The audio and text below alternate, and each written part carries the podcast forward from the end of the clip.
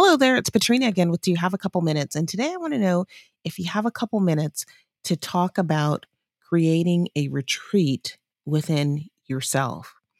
Sometimes things can get into a swirl around us, or we can get overwhelmed. And a lot of times people think about maybe taking a vacation someplace to do something.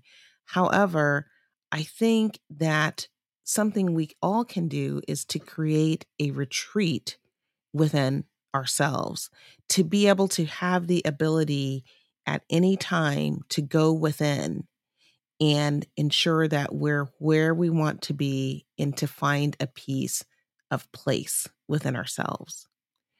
Now, to do that, one of the things that we can do is to focus on gratitude, um, focus on what we do have.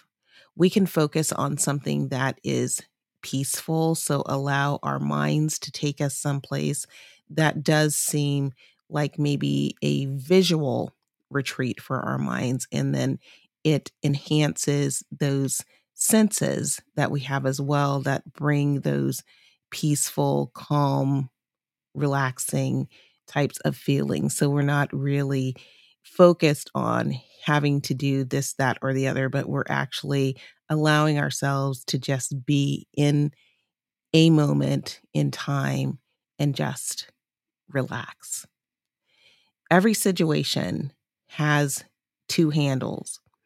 We can look at what we don't have, or we can look at what we do have, and we can have gratitude in being in the place and really understanding that we have some psychological safety and we're just in a safe place.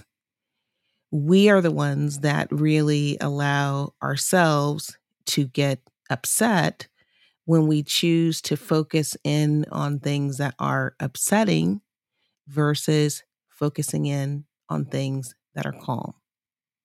So I want to encourage you to take some time to practice just creating that retreat within yourself.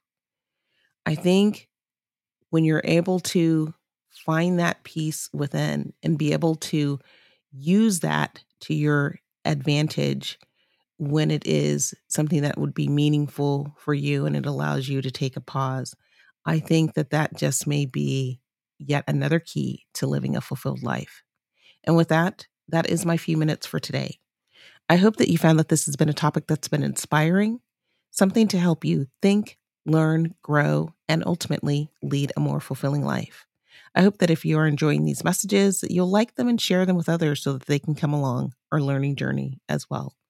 Be sure to check out the show notes for a summary of today's topic, as well as contact information and information on my recent publications. As always, I'm so thankful for you joining me here today, and I hope to see you back next time. Until then, bye bye.